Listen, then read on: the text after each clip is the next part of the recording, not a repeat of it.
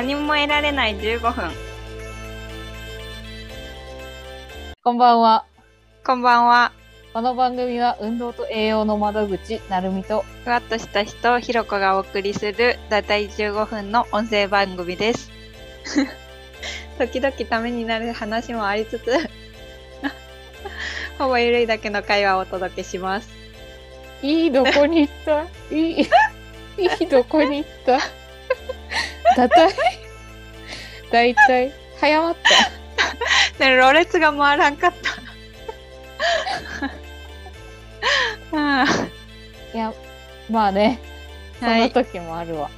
そうですね。何得？はい。今回は前回、まあ、あの、ポッドキャストの話をして、ちょっと人系の話だったんで、それの続きで、はい。最近あった私の話をしていこうと思います。はい。えっとですね、私最近アメリカ人の友人、アメリカのモロッコだったかな。へえ。アメリカのニューヨーク側の上の方、うんうんちょっとカナダ系の田舎の方の人で、その人は、なんか、えっ、とね、4カ国語ぐらい喋れて、英へ語とスペイン語となんか、なんやかんや言ってて、プラス日本語を勉強してる人。え。へえ、すごいな。そう普段は子供たちとかパーソナルであの言語を教える先生を知ってるらしくて、まあうちもパーソナル系のサポートが多かったりするから、一緒一緒って言われて。で、まあうちは日本語をうんその人に教えつつ、うんその人は英語を教えてくれる。なんか会話の中で、片言で話したやつとかを文章に直してくれたりするけ、でそれを、まあ、直したりしながら、すごくたまたまだけど、いい感じの方とそういう交流が持てたから、うん。でもな、2ヶ月？日本語をうん。2ヶ月ぐらい勉強して、あれ、なんかこっちは、一応日本って、だいたい中学校ぐらいから、学校教育の中に英語が入って、まあ早かったらね、保育園とか幼稚園とかで、なんか ABC とかやり出しうて、ん。で、まあ、中高は絶対やっとるだろうし、うん。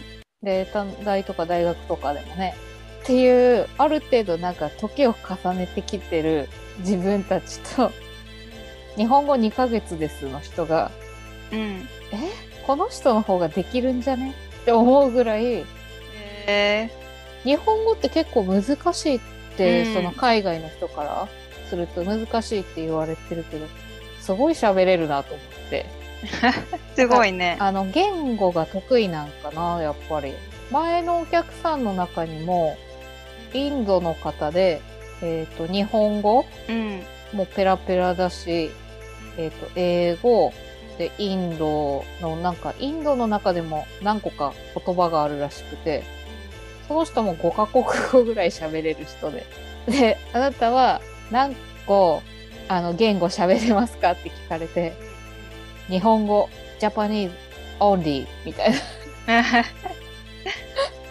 えー？って言われて、へえ、そういう感覚なんだね、やっぱり。あの多分、その、母国語プラス英語みたいなのは、結構どこもあったり、あの、うちらが修学旅行でシンガポール行った時も、うん。もうみんな、まあ、マレー語？シンガポール、まあ、シンガポールの英語？うん。で、まあ、英語普通に喋れる。プラス、何個か、学生の子たちもめっちゃ学んどったじゃん。うんうんうん。それ、その話を聞きながら、日本って、本当一つの言語でなんとか生きていける国だなっていう。確かにね。なんか他の国だったらもっと英語がないとみたいなのはあるけど、多国うん例えばシンガポールとかは多国籍文化うん。から、なんか逆にないと生きていけないみたいなところもあるじゃん。うん。喋れないと。中国語も結構喋れたよな、確か。中華系の人も多くてお。ったね。うん。 Japanese 言って。 Japanese only だな。うん。ねこういう関わりができて、まあ、英会話の先生はフィリピンの人で、自分の中でちょっとこう広がっていくものがあって、すごい最近そこが、あ、面白いって思ったのと、ちょっと前、先、先週か、にセミナー、うんうん。トレーナーのセミナーを受けに行ってて、それがまあ、あの、名古屋の方の研修会場で、もう久々にあの、県外に出て、で、その講師の先生が普段は、あの、台湾とか、まあ、アメリカとか結構うろうろしてる。だから、日本語より英語の方が得意みたいな感じの 日本人の方なんだけど。で、まあ、その人がセミナー中とかも、やっぱり英語たまにこう織り交ぜたりとか、そういう感じでセミナーをしてくれてて、ああ、やっぱ欲しいなってすごい思ったし、あの、先週のポッドキャストの続きではないけど、海外にいる日本の方のポッドキャストうん。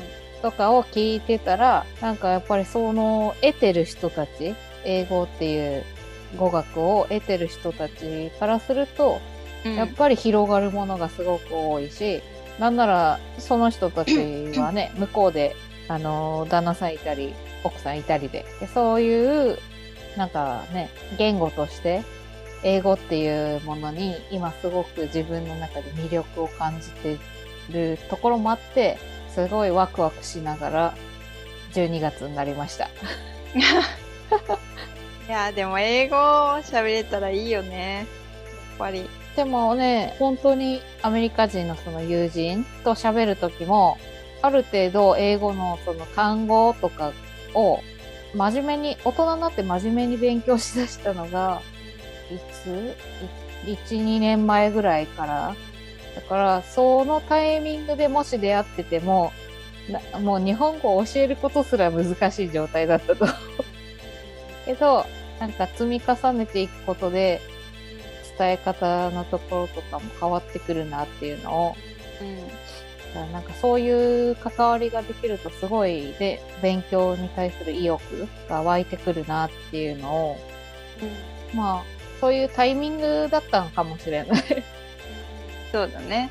そうそうそう、セミナーを受けに行けるタイミングで、で、そこには英語っていうものが結構あって、あ、まあ、セミナー自体は、あの、いつも通りトレーナーのセミナーの時は、だいたい女性のトレーナーが少ないから、今回も一人でした。あ、そうなん。そう。え今回も一人だったけど、でもトレーナーの、まあ、男性陣のみんなも、すごくこう、目線を合わせて喋ってくれるえ人が多い現場だったから、すごい、あの、やりやすかったし、うん。うん。やっぱりそういう人でありたいなって思えた。目線ね。どんだけね、あの、もし自分が地位としては高くなる時が来たとしても、そこは、あの、柔軟に対応できたり、できる状態でありたいなって。そうだね。やっぱそういう人の方が愛されるよね。大事なところよね。っていう感じのことが自分の中では最近は大きかったかな。一個余談なんだけど、うん。セミナーの会場、まあ2日間連続であって、うん。で、まあ名古屋に一泊する、あ、2日、2泊したんだけど、そのうちの一泊は、うん。あまあ名古屋のご飯、現地のもの食べたいなと思って、めちゃくちゃ適当に入った、もともとラウンジをされてたママがやってるおばんざい屋さんに入って、えー、美味しそいや、美味しかった。美味しかったけど、カウンター座った途端、どっから来たんって言われて。う。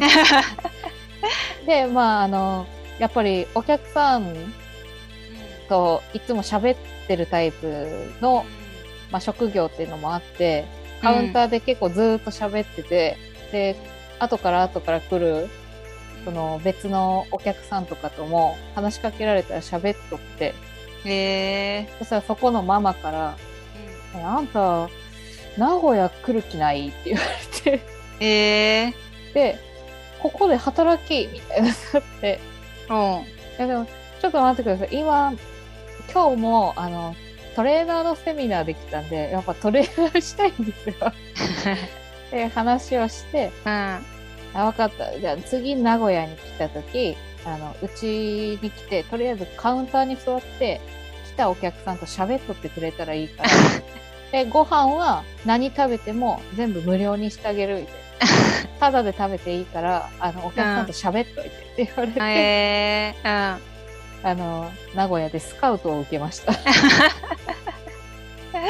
いいじゃん。いや、めっちゃ楽しかった。ルンルンであの、写真撮って帰った。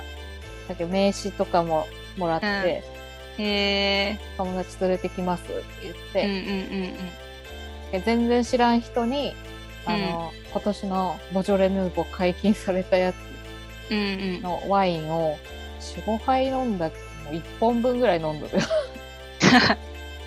すごい。開け開けみたいなのってもらって。よく酔っ払わんよね。あ、でもなんか、やっぱ次の日の疲労感は感じたよ。あ、そうなん酔ってはないけどな、だ。楽しく喋れた感じ。うん。まあでもいい、いい日でした。えー、いいね。うん、すごい楽しかったわ。ママが面白そママめっちゃ面白い。ランママ。う。うん。そのママが店とかをやり出したのが1991年で、えー、すごい。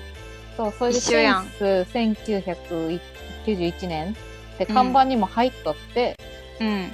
一緒やんっていうその自分らの30歳の年うんうんの生まれ年でもあるから、うん。うん。それもあってなんとなく入ったんよえー、すごいね。旅先でいいことあるわ。